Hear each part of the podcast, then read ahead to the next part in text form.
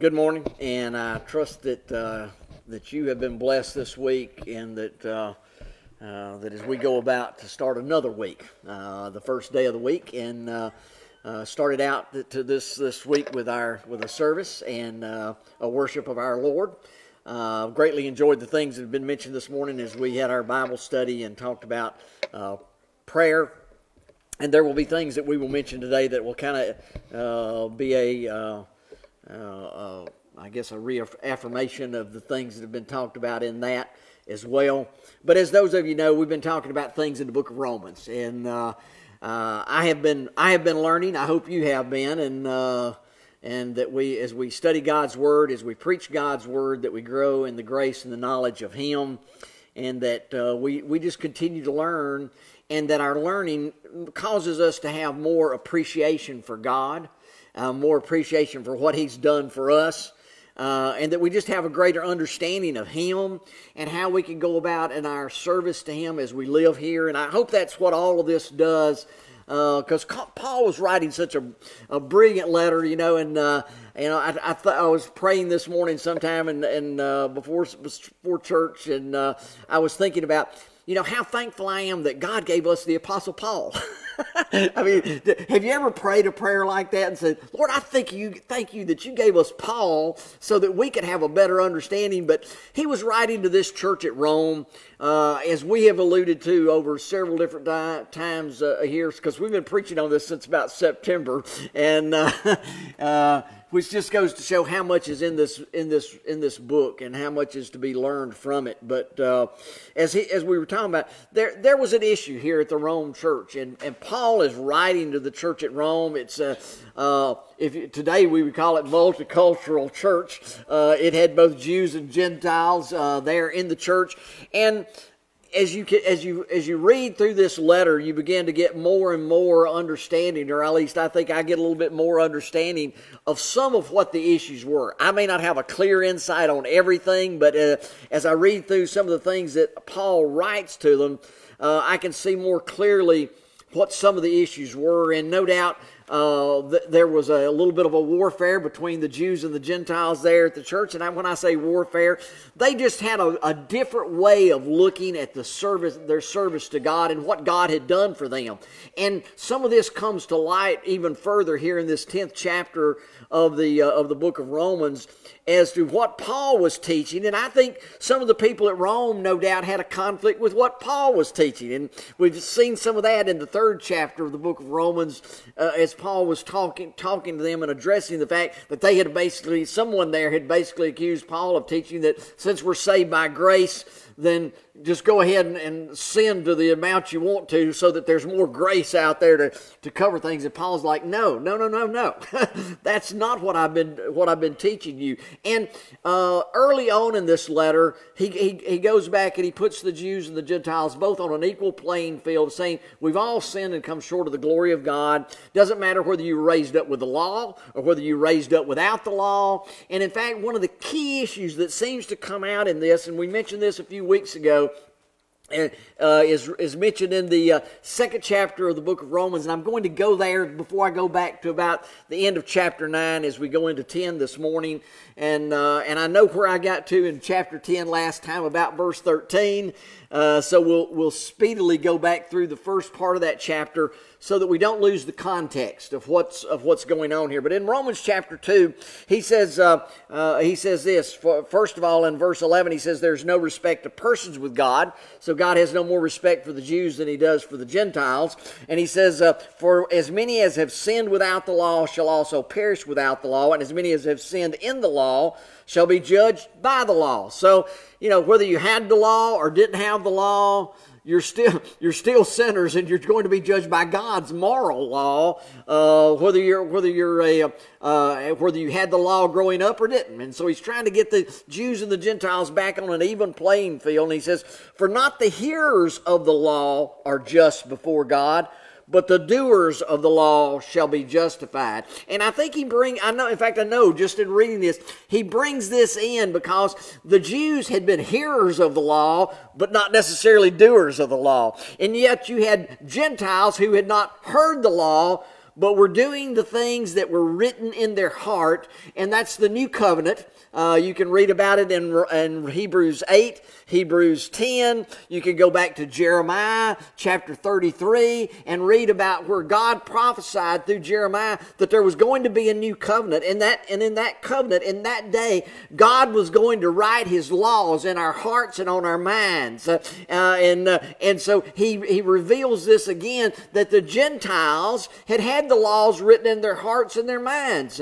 And so they were obeying the laws of God, not because they had read them in a scroll or heard them read to them in the synagogue, but because God had written it on their hearts. They knew what was right and wrong because God had written it on their hearts.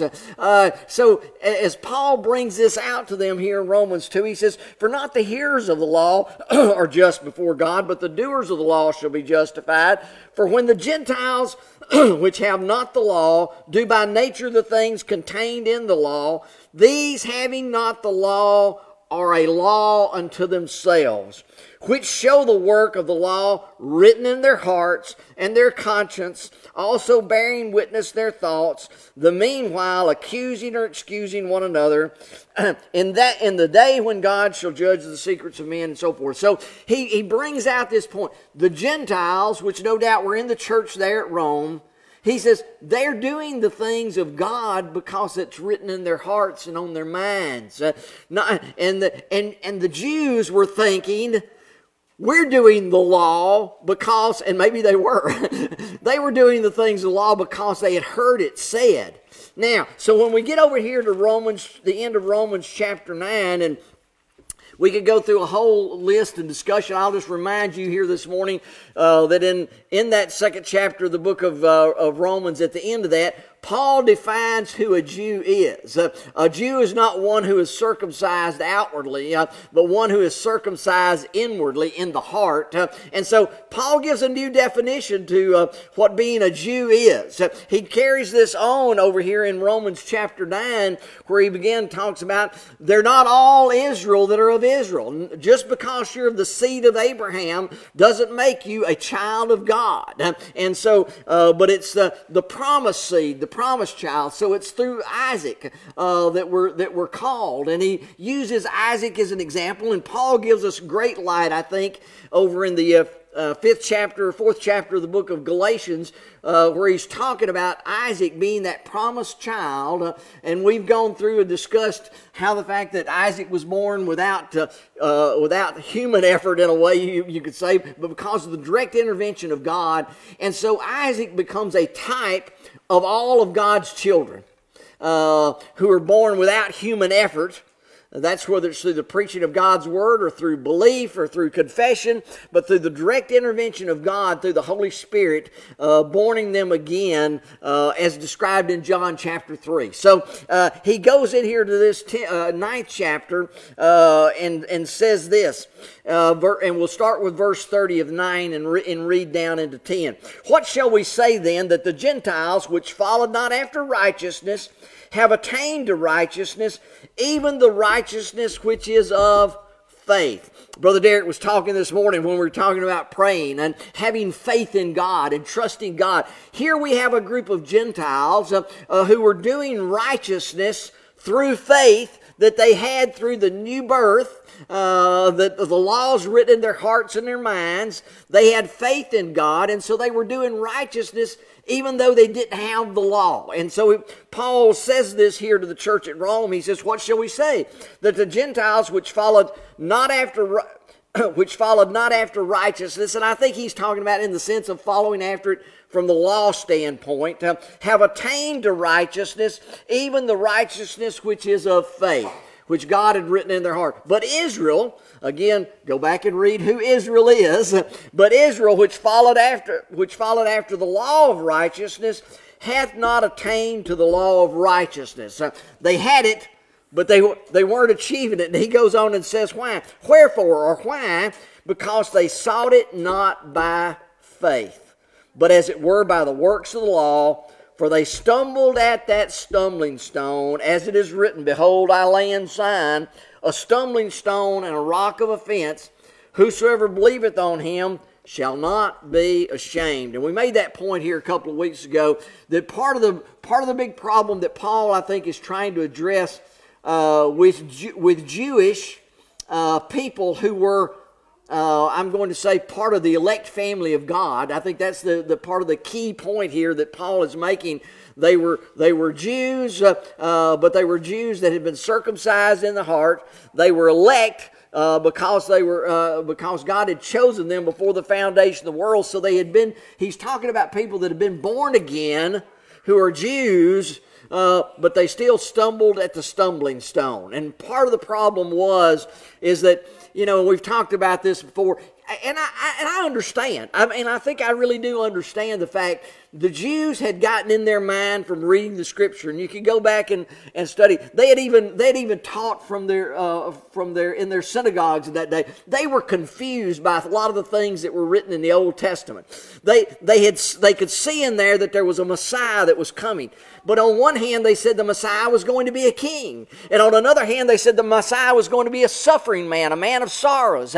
And they as they read that, they couldn't they couldn't reconcile those two things in, their own minds. And so some of them had even begun to teach there must be two messiahs, one who's going to come and suffer, and then another who's another who's going to be king. And so as they were looking for that one to come and be king, and the one who would sit on the throne of David, uh, uh, they were looking for a man coming, you know, almost like almost like that picture of what we see over in Revelation of a man coming in on the white horse and on his steed and charging in and becoming king of Israel again and raising the the nation of Israel to some great height again, like it was during the times of King David.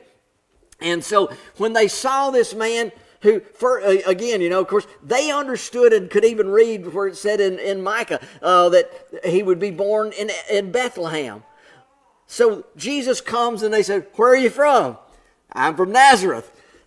They never asked him where he was born, uh, you know, but he's from Nazareth, so he's from up in Galilee. And all of this was confusing. He wasn't some mighty king. He wasn't from some rich family. Uh, he was a he was a carpenter's son. He he hung around with the fishermen, and so all of these things just didn't compute in their minds that Jesus Christ was the Son of God and the Messiah that they had been looking for. And so uh, they stumbled uh, and, and, uh, and, and, and just couldn't accept and believe uh, that this is the guy. This is the guy that we've been reading about all this time. And of course, they were looking for a natural king instead of a king of a, of a spiritual nation uh, that God was going to raise up out of every kindred, nation, tongue, and tribe. On the So they just stumbled at it. That's you know, and uh, and were confused. And but I'll say this uh, in in in condemnation of them at the same time. They had more. They had more idea of who it was. They, from a scriptural standpoint, they had more information than anybody else in the world had, and they rejected him. And at the same time, we've got Gentiles who, who believed in him uh, and confessed that this was the Son of God, who had none of that background. Okay, and so as we get here, he says uh, they saw that uh, the Jews uh, were trying to follow after, following after the law for their righteousness and not seeing they needed a Savior and a, uh, uh, a one who would die for their sins, not seeing all that and stumbling at this one that was before them. They, they struggle with this. And so Paul has been praying. We, we mentioned this. Uh, Paul had already said in the first part of this ninth chapter over here, he says, I, could wish, uh, uh, or I could desire that uh, uh, I could wish that myself were accursed from Christ for my brethren, for my kinsmen according to the flesh, who are Israelites, to whom pertaineth the adoption. Paul wanted them to see and understand what he saw and understood. you know, and and uh, and and I'll and, you know pause it here to think about this. It took a mighty it took a mighty act for Paul to understand what it, who Jesus was. Uh, uh, as Saul of Tarsus, he was going around persecuting the early church and rounding them up. Uh, uh, he would come into a town, you know, and I'm, i know we're over in uh, uh, Israel, and, and, and, but I mean, and, and for us to think about it today, think about a man who would come into uh, who'd come into Jasper, Alabama, and all he's looking for are Christians. And he's got letters of authority from the leaders back in Jerusalem that he's going to round them up. So he comes to Zion Rest and he goes to First Baptist and he goes down here to, and he's rounding them all up and taking them back. And what they're doing is taking them back to be put to death. That was his job to go round them up. God stopped all that. God stopped him on the road to Damascus one day and arrested him there, in a sense, and blinded his eyes so that he couldn't see, so that he had to depend on others to take him on up uh, uh, to the house there of the one uh, uh that would uh, uh, that would be praying with him during that time. but God struck him down, and, and Paul had to confess, Lord, what will you have me do? Right there on the spot. Uh, and so, uh, as he gets here uh, to this point, he says, These have stumbled at the stumbling stone, and I'm praying for them. I could wish I were cursed for them uh, because they believe, whosoever believeth, behold, I lay in Zion a stumbling stone um, and a rock of offense, and whosoever believeth on him shall not be ashamed. Brethren, my heart's desire and prayer to God for Israel is that they might be saved. Uh, we've said this every time you read this in the in the scriptures uh, uh, about salvation. Think about the word deliverance, uh, and think about uh, what we need to what they need to be saved from. Paul wasn't concerned. We could go back to the end of Romans chapter 8, uh, where, the, uh, where the Apostle Paul has affirmed there uh, that, uh, that there's nothing that can separate us from the love of God, which is in Christ Jesus our Lord. Those that God foreknew, those that He, uh, those that He, uh, he called, those that He, he predestinated, those that He called, those that He justified, those that He glorified all of those uh, whom he foreknew, he says, there's nothing that can separate us from the love of God which is in Christ Jesus. Paul was not concerned about his Jewish brethren's eternal destiny, but he was concerned about the fact that they were ashamed of our Lord and Savior and were not confessing him and following after him. And that was what his central thought was. Brethren, my heart's desire and prayer to God for Israel is that they might be saved, for I bear them record that they have a zeal of God but not according to knowledge.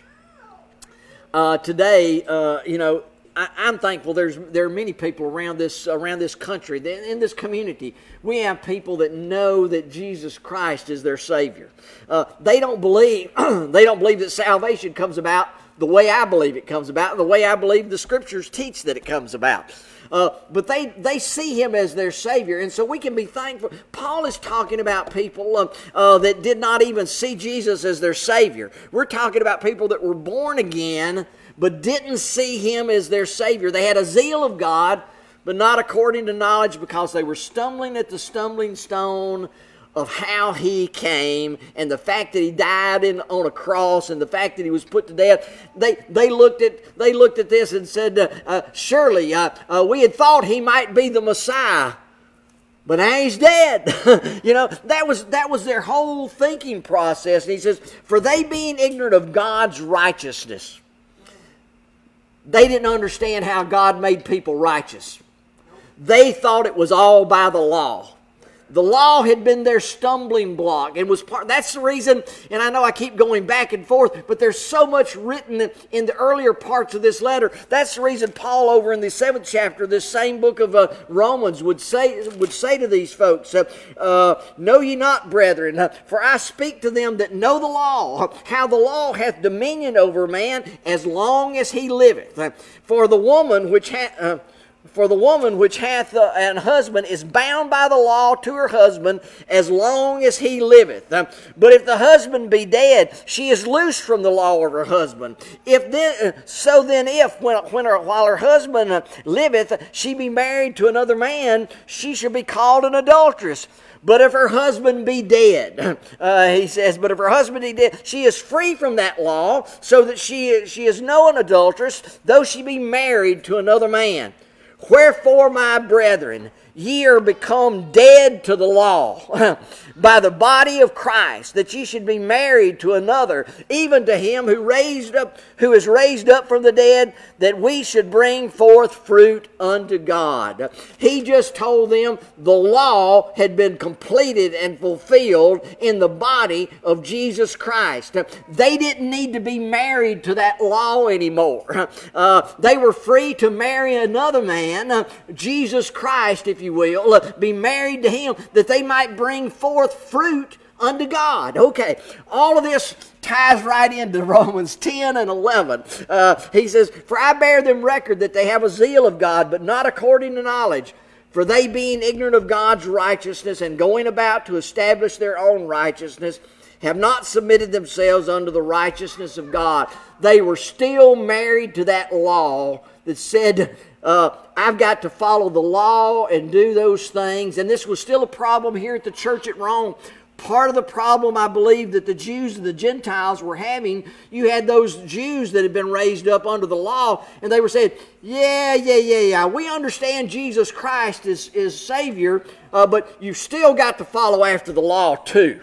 You've got to do this in addition to that. In fact, I'm not sure in reading some of this that they didn't think uh, uh, that, uh, that the Gentiles ought to be doing the law first and then also add on to it Jesus uh, uh, so, that, uh, so that they could be better Christians. You know, that would make you even a better Christian if you do the law and believe in Jesus Christ. They had they were trying to blend those things together and so they were going about to establish their own righteousness not realizing that all the righteousness they needed was fulfilled in Jesus Christ and his death and his shed blood on the cross. They did not see that. So he says, For Christ is the end of the law for righteousness to everyone that believeth.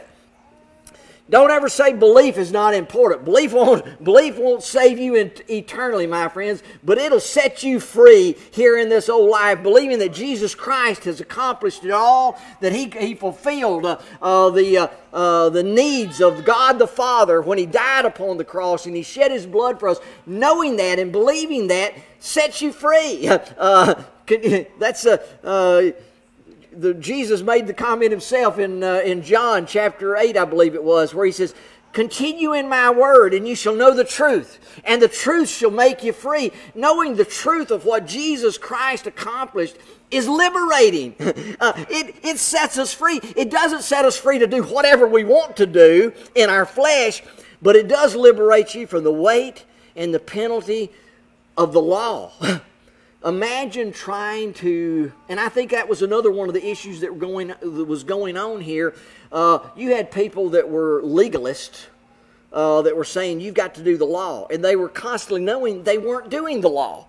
And, and not only that, and, and, and we've got people like that today. They, they think you need to do this, this, this, and this, and if you're not doing that, you might not really be, you know, it's, I, I think about Jeff Foxworthy, you know, you might be a redneck if, you know, well, he, you might not really be a Christian if you're not doing this or that or whatever, you know, you might not be a full blown Christian, you know, if you're you're not meeting all these standards. Well, there were people like that maybe in the church at Rome that were saying, "Yeah, I understand you Gentiles have got something, but you know, we had the law, and if you would just do some of the things under the law, you'd be better Christians. Well, Christ, he says, is the end of the law for righteousness to everyone that believeth. For Moses describeth the righteousness which is of the law, that the man which doeth those things shall live by them. You've got to do them, do them, do them, do them. I mean, just however long you want me to go on and say this out there, you've got to be constantly doing and so he says, uh, You've got to do this. But the righteousness which is of faith, the righteousness which the Gentiles had, uh, which was of faith, he says, speaketh on this wise Say not in thine heart, Who shall ascend into heaven? Uh, that is to bring Christ down from above. Or who shall descend into the deep? That's to bring Christ up again from the dead. You're saying somehow or another, when you get in this legalistic mindset of judging other people of whether or not they're going to heaven or whether they're going to hell, uh, when we get into that judgmental attitude, uh, we're saying Christ didn't actually do and accomplish what he should have accomplished on the cross. What he did wasn't quite enough. You've got to do the law too, right? So, uh, I think it, it condemns both them at Rome in their day, and it condemns many of us today who look out on the world and say, well, you know, that person over there, they're not living like they should.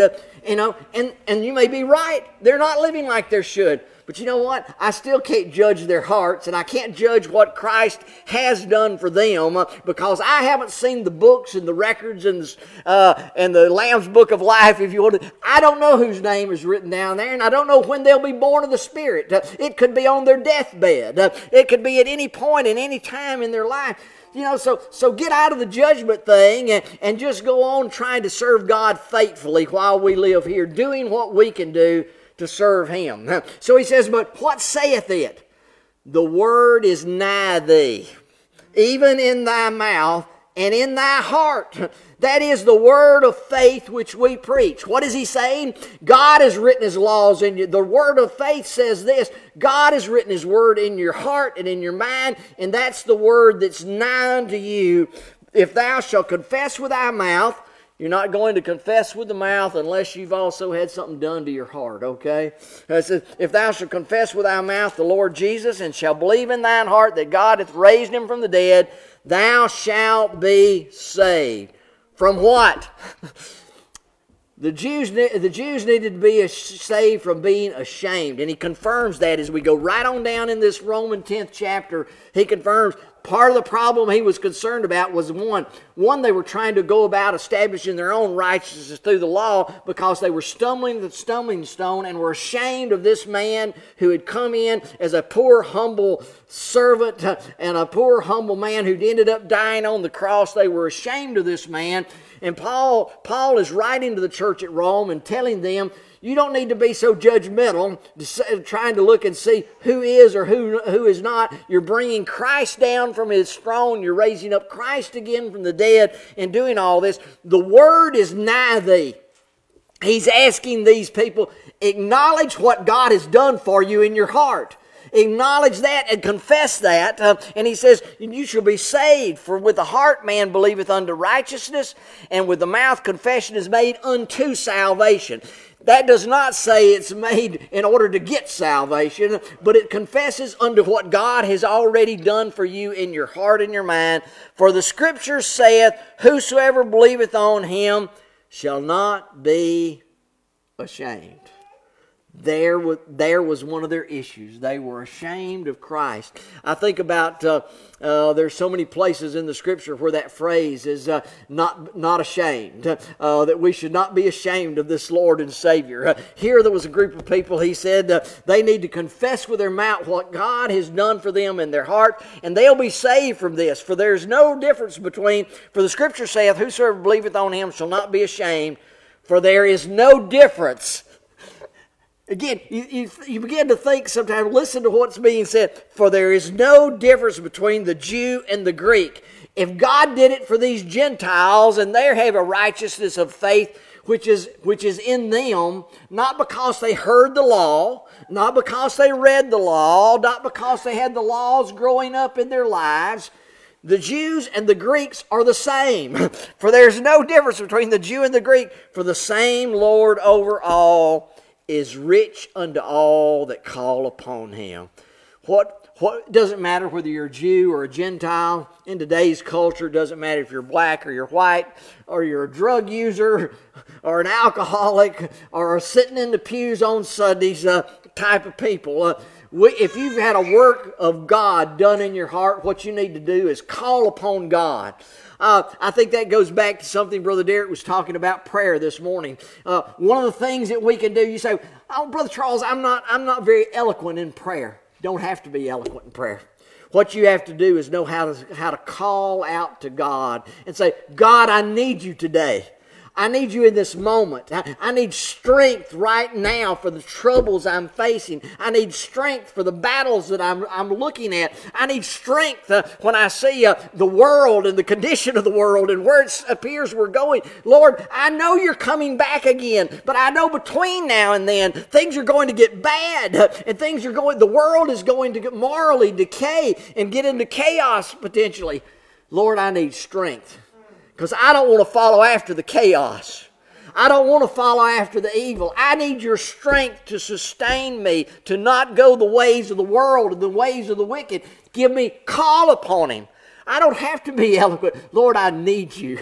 You know, I got a feeling, we were talking a little while ago, I've, I have a feeling that David, when he was out there attending to his father's sheep, uh, and, the, and the bear and the lion, uh, you know, were coming after the flock, I just have a feeling David wasn't that eloquent in prayer that day.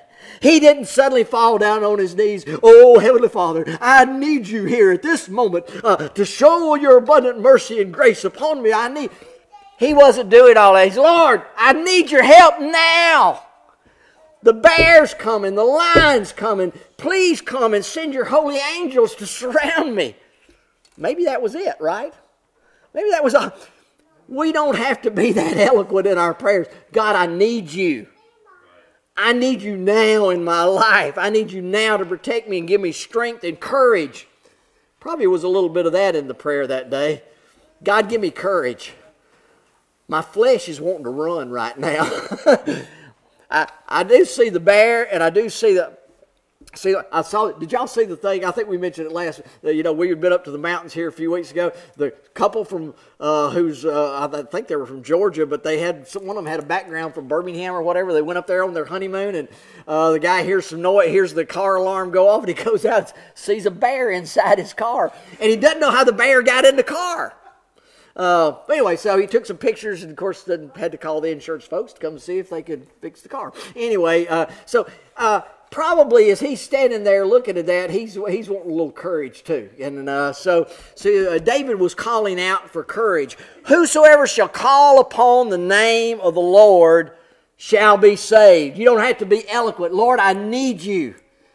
I need you to strengthen me. How then? Okay, and we get back into this, and we talked about this a few weeks ago, but I want to remind you. There appears to be almost a conversation Paul is taking place as having here with kind of the straw, what I call the straw man. Uh, there's actually a term for it called dialectic argument, uh, but you know who needs to know that, right? Uh, it's kind of like it's kind of like having a straw man discussion with somebody somewhere, sometime. Uh, that and Paul is carrying this out in his letter, right? So he says, so he asks this question, and this is the question I think of the detractors. They're wanting to know. Paul is telling them the, the Gentiles have this law written in their hearts and their minds, and they're calling on the Lord. You Jews are going about trying to establish your own righteousness through your own works, not realizing what God has done for you. God has already written it in your hearts and minds. Call on Him. He'll deliver you from being ashamed. And, and their question back to Him is, How then shall they call on Him who they've not believed? And whom shall whom they've not believed? And how shall they believe in him whom they've not heard? And how shall they hear without a preacher? Boy, sounds like to, you know a lot of people say reasonable questions. There are people in the world today that are Christians that believe that you cannot be saved that all of that they believe in the elect of God but they also believe all the elect of God will hear the gospel, and they will all believe the gospel. They will all follow after the gospel, and they'll all persevere in hearing and believing the gospel. Uh, uh, there's no, there, there's a lot of non-evidence for that in the scriptures. Okay, uh, and we can uh, and we could go through and count a number of different people that we know that did not persevere uh, in the uh, in the grace of God. Uh, but they were obviously, in fact, some of the ones that you find listed over in the 11th chapter of the book of Hebrews didn't always persevere, uh, include, including David, including Abraham, and others that are, that are mentioned there. But anyway, so he goes on and he asks, they're asking this question well, how, how did the Gentiles, I, I mean, you could almost, how did they get this without the law? How do you hear in, in modern and they bring it to modern day church type things and say, how, they, how do they call on him whom they not believed?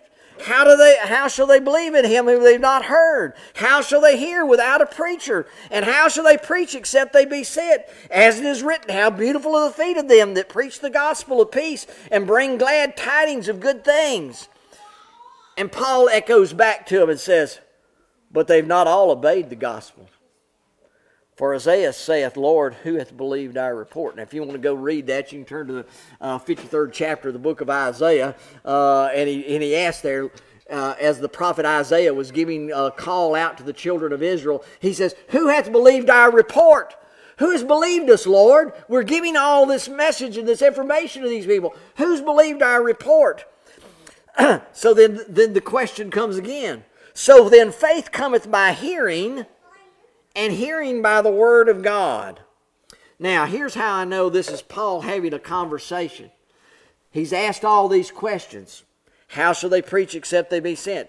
Uh, as it is, uh, how, how shall they call on him whom they've not believed? How shall they how shall they believe in him whom they've not heard? How shall they hear without a preacher? All of these questions being asked. Paul's been telling them there are those that have responded to the uh, things of God and to the righteousness of God because they've had it written in their hearts and their minds, right?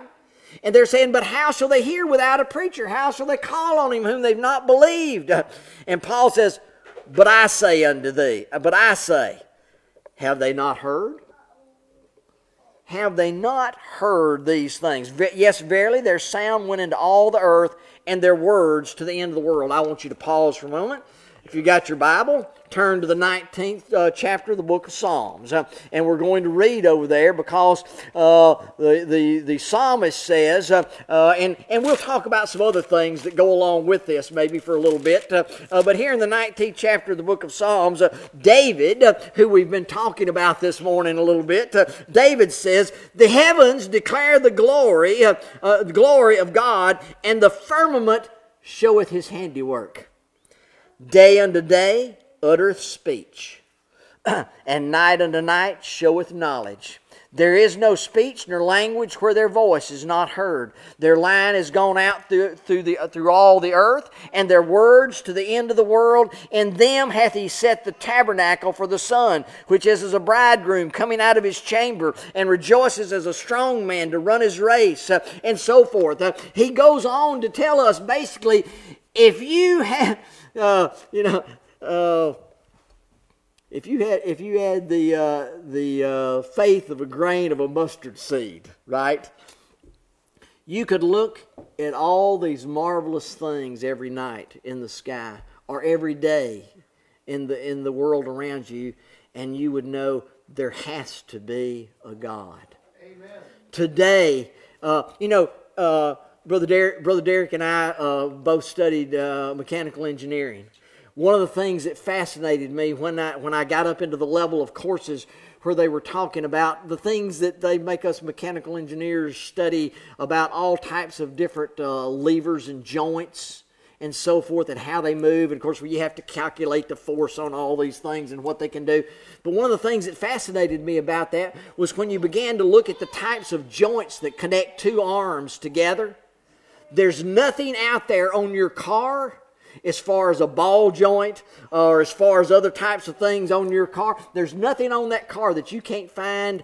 Uh, the first version of it was maybe your shoulder or your knee or your elbow or something. And the way it's even lubricated uh, matches and, and looks like the type of grease that you put in your car to help keep the thing from rubbing together. And, and, and, and we know today that if, you're, if you lose the fluid uh, that's around your knee and you get bone against bone, you know what? People have to have knee replacement type things done, right? Because it's not working right anymore.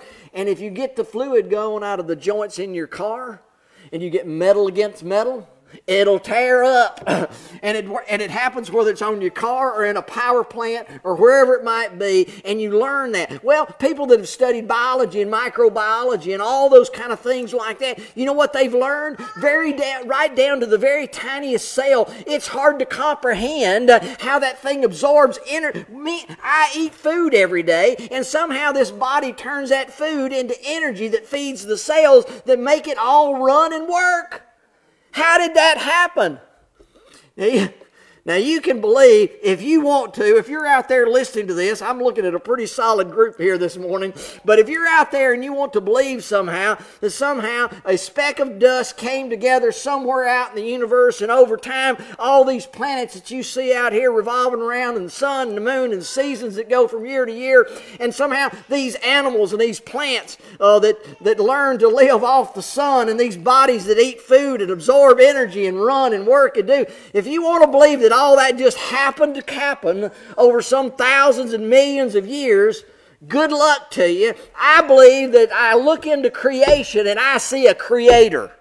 I see a God who put things in place and set things in motion and established it today. And that's basically what Paul is writing to these people over here in the book of Romans. He says, uh, Have they not all heard? Shouldn't they have been able to look, even if they didn't have the Word of God, shouldn't they have been able to look out there and see that there is a God that works and makes things happen?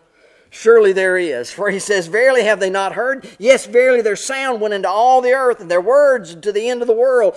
But I say, again, but I say, did not Israel know? First Moses saith, I will provoke you to jealousy with them that are no people, and by a foolish nation will I anger you. Uh, God says, It's not like you didn't know all this, and it wasn't like you didn't know Gentiles were going to be brought into all that. Turn in, turn back to Deuteronomy chapter 32.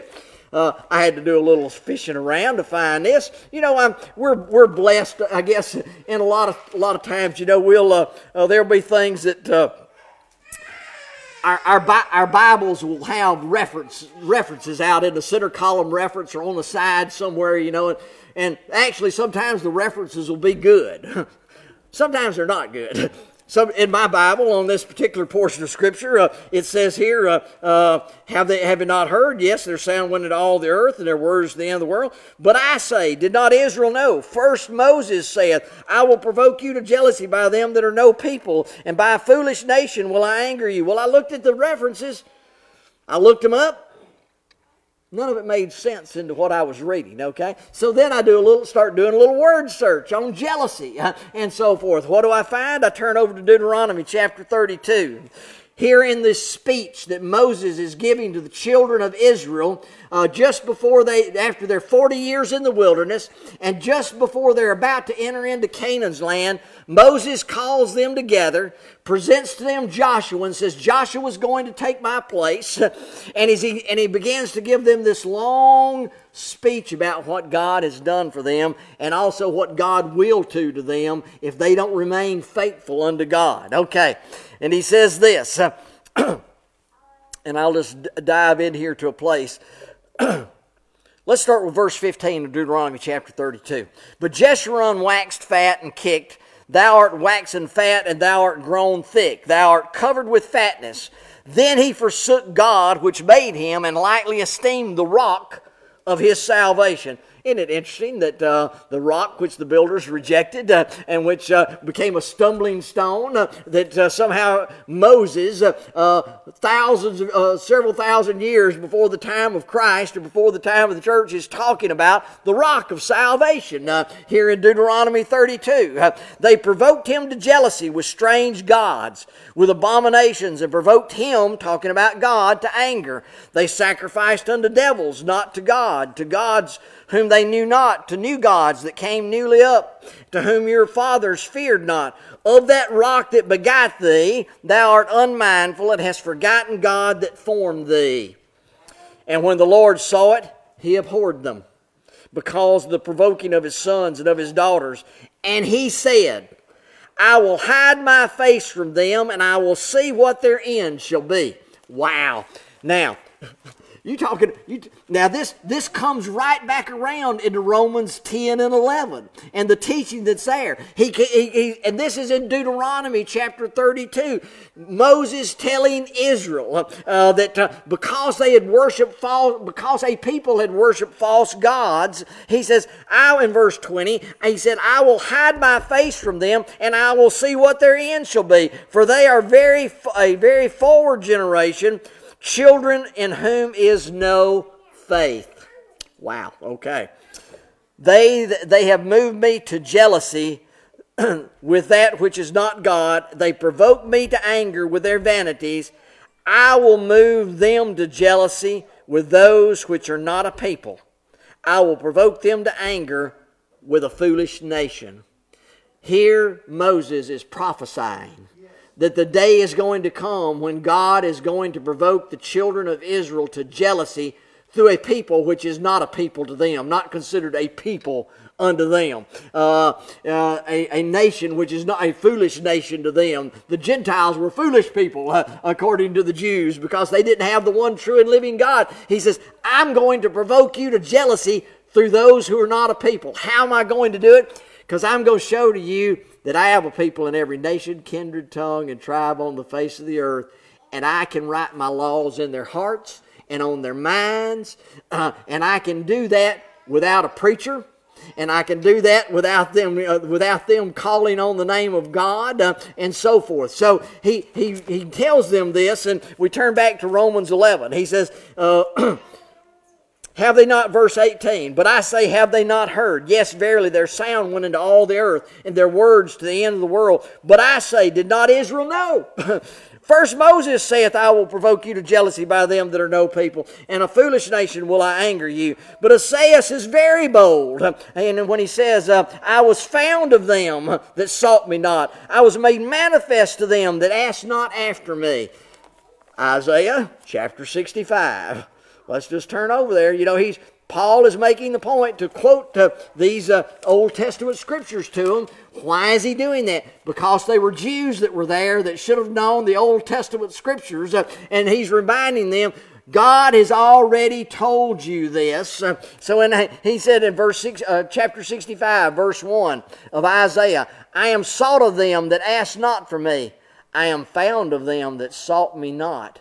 You mean there are people that actually found God that wasn't looking for Him? They didn't actually maybe have a preacher come preach to them, but somehow God found them? I'm reminded of, Jer- of uh, of the words, I believe, of Jeremiah, uh, uh, talking about, uh, uh no, uh, uh, talking about Jacob. Jacob says God found him in a waste howling wilderness and got and Jacob was not looking for God. I, I, remind I remind you of the story which you probably heard or known, but you remember how Jacob and Esau, uh, you know, Jacob uh, uh, fooled their fooled their daddy, you know, and him and his mama worked and so that he could get the birthright while Esau was out hunting, you know, and so forth. He comes back in and he finds out that Jacob that uh, that Isaac has blessed Jacob to be the the son that would in, be, get the inheritance, uh, and Esau becomes wroth with uh, Jacob, uh, and Jacob runs uh, and leaves, and his mama sends him off, you know, with her blessing, uh, and Jacob gets to a place out there and lays his head down on a rock rock. Whew, I hope it was a smooth rock. Uh, you know, and uh, you know everything we know about pillows and how much it makes my neck hurt. But anyway, uh, I hope it was a nice rock. But it was still a rock. Jacob laid his head down on a rock that night and he fell asleep, and he had a dream, and he saw a ladder from heaven down to the earth and he saw angels ascending and descending upon that ladder. And uh, Jacob, Jacob woke up and he says, uh, "I realized God was in this place and I didn't know it." God found Jacob. Jacob wasn't looking for God. Jacob was running from Esau. But God found Jacob anyway, and at that point, when God realized, when Jacob realized what God was doing for him, Jacob then took oil. He, he, built a little altar, poured oil upon the rocks there, and uh, that was the place that he came back to after many years later and came back and worshiped God there again in that place. Uh, but he says this uh, Isaiah says verily boldly, I was found of them that sought me not, I was made manifest to them that asked not after me. But to Israel, he saith, All the day long I've stretched forth my hand to a disobedient and gainsaying people. Let's go back to Isaiah chapter 65. And we'll read again. I'm sought of them that asked not for me. I am found of them that sought me not. I said, Behold, I said, Behold me, behold me unto a nation that was not that was not called by my name. I said, Behold me to a nation that was not called by my name. I have spread my hands out all the day long to rebellious people, which walketh in the way that was not good, and after their own thoughts. Boy, that was what God said about Israel here in the Old Testament. And, Mo, and, and Paul quotes that and reminds the children of Israel of that that God was found of a people that wasn't seeking for him, and it was prophesied even in that day of Isaiah that it would come about. Now, I'm going to begin into the 11th uh, chapter, just read through it just enough, and then we'll, then we'll dive off into that next time, okay? But he says, I say, again, here's that conversation we, we go back and look how many times he's, but I say unto you, but I say, did not Israel know? But I say, have they not heard? Then in chapter 11, verse 1, he says, I say then, hath God cast away his people? If God is able to reach people without the law and without the preacher and without, has God just cast away his people, Israel? Paul's strong and affirmative answer God forbid. For I am a, for I also am an Israelite of the seed of Abraham, and of you know it's kind of like uh, here here are the people who said, well, if God works all this without the law and without the Old Testament worship service, what good are we? You know, uh, you know, has God cast away His people Israel? Paul says, look at me, I'm evidence that He hadn't cast us away. I'm an Israelite. I'm the seed of Abraham, of the tribe of uh, uh, tribe of Benjamin. God hath not cast away his people, which he foreknew. There's your answer. There's again is your answer. You know, a lot of times people will read these portions of Scripture, and I know this, and maybe you know this. Uh, maybe you've had conversation. People will say, "God does not cast away Israel."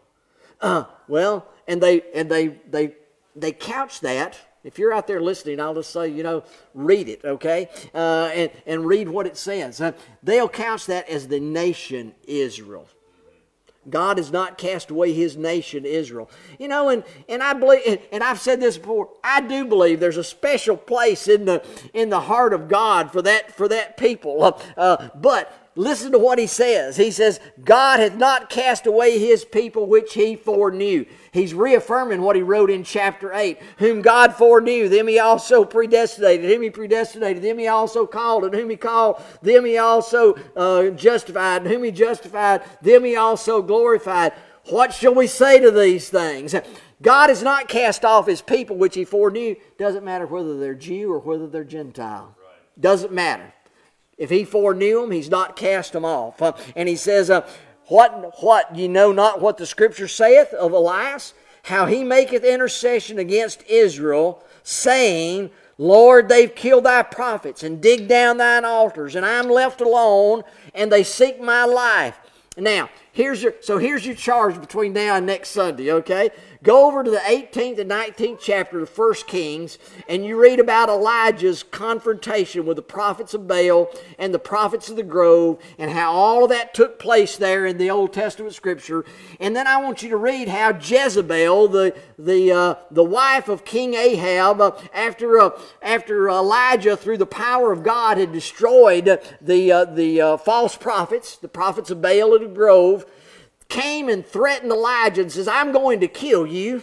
I'm going to take your life because, because of what you've done. And Elijah, after seeing fire rain down from heaven, consuming the sacrifice on the altar, took off and run. All right?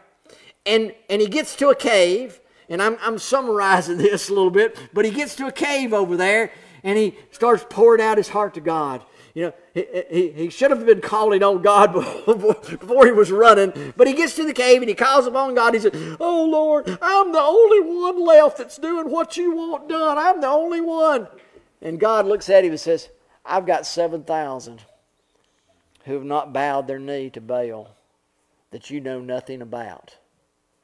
Now, why would Paul bring up that lesson at this point in the book in this letter to the church at Rome. He's letting them know. Just like, you know why Elijah didn't know about them? We'll get, we'll get into this more next week. Uh, but Elijah, they had never contacted Elijah. Elijah had never contacted them. Yet God knew, even though maybe they, and maybe they weren't going and worshiping at Jerusalem like they should have been. But you know what? They'd never bowed their knee down to Baal. Why? Because God had written something in their hearts and on their minds, and they knew Baal worship was wrong. And even though Elijah didn't know who they were, God knew who they were. He brings that up at this point, at this point in the letter, to let them know God is able to reach people without the prophet getting to them, without the preacher getting to them, without you getting to them, okay? And that's the beauty of how God works. So as we as we study this and continue into this and say uh, and look because he's going to get into what God has done for us here in this uh, in this book and he's going to talk about the olive tree and about the wild branch being grafted in the natural branches being broke off. We're going to look at all that next Sunday. So you read ahead and uh, have some thoughts in your mind already as we get into studying this a little bit more about how God is able to bless even though you and I may, may not ever get to someone, God is able to bless them. But you know what? It's rich if they stop and acknowledge what God has done for them. I'll say that. May God bless you through this coming week. Read and study some more. Uh, and we'll be praying for each other as, uh, as Sister Marcia and some others pointed out uh, to us this morning. And as probably you've read, we got people work at UAB and so forth. The coronavirus is bad and, and, and getting seems like it's getting worse again. So, uh, watch out for yourselves, protect yourselves. I hope uh, I hope you're still able to get together with some of you folks at Thanksgiving. We're going we're going to try to do that. uh, and uh, just be cautious when you do. May God bless you, is our prayer.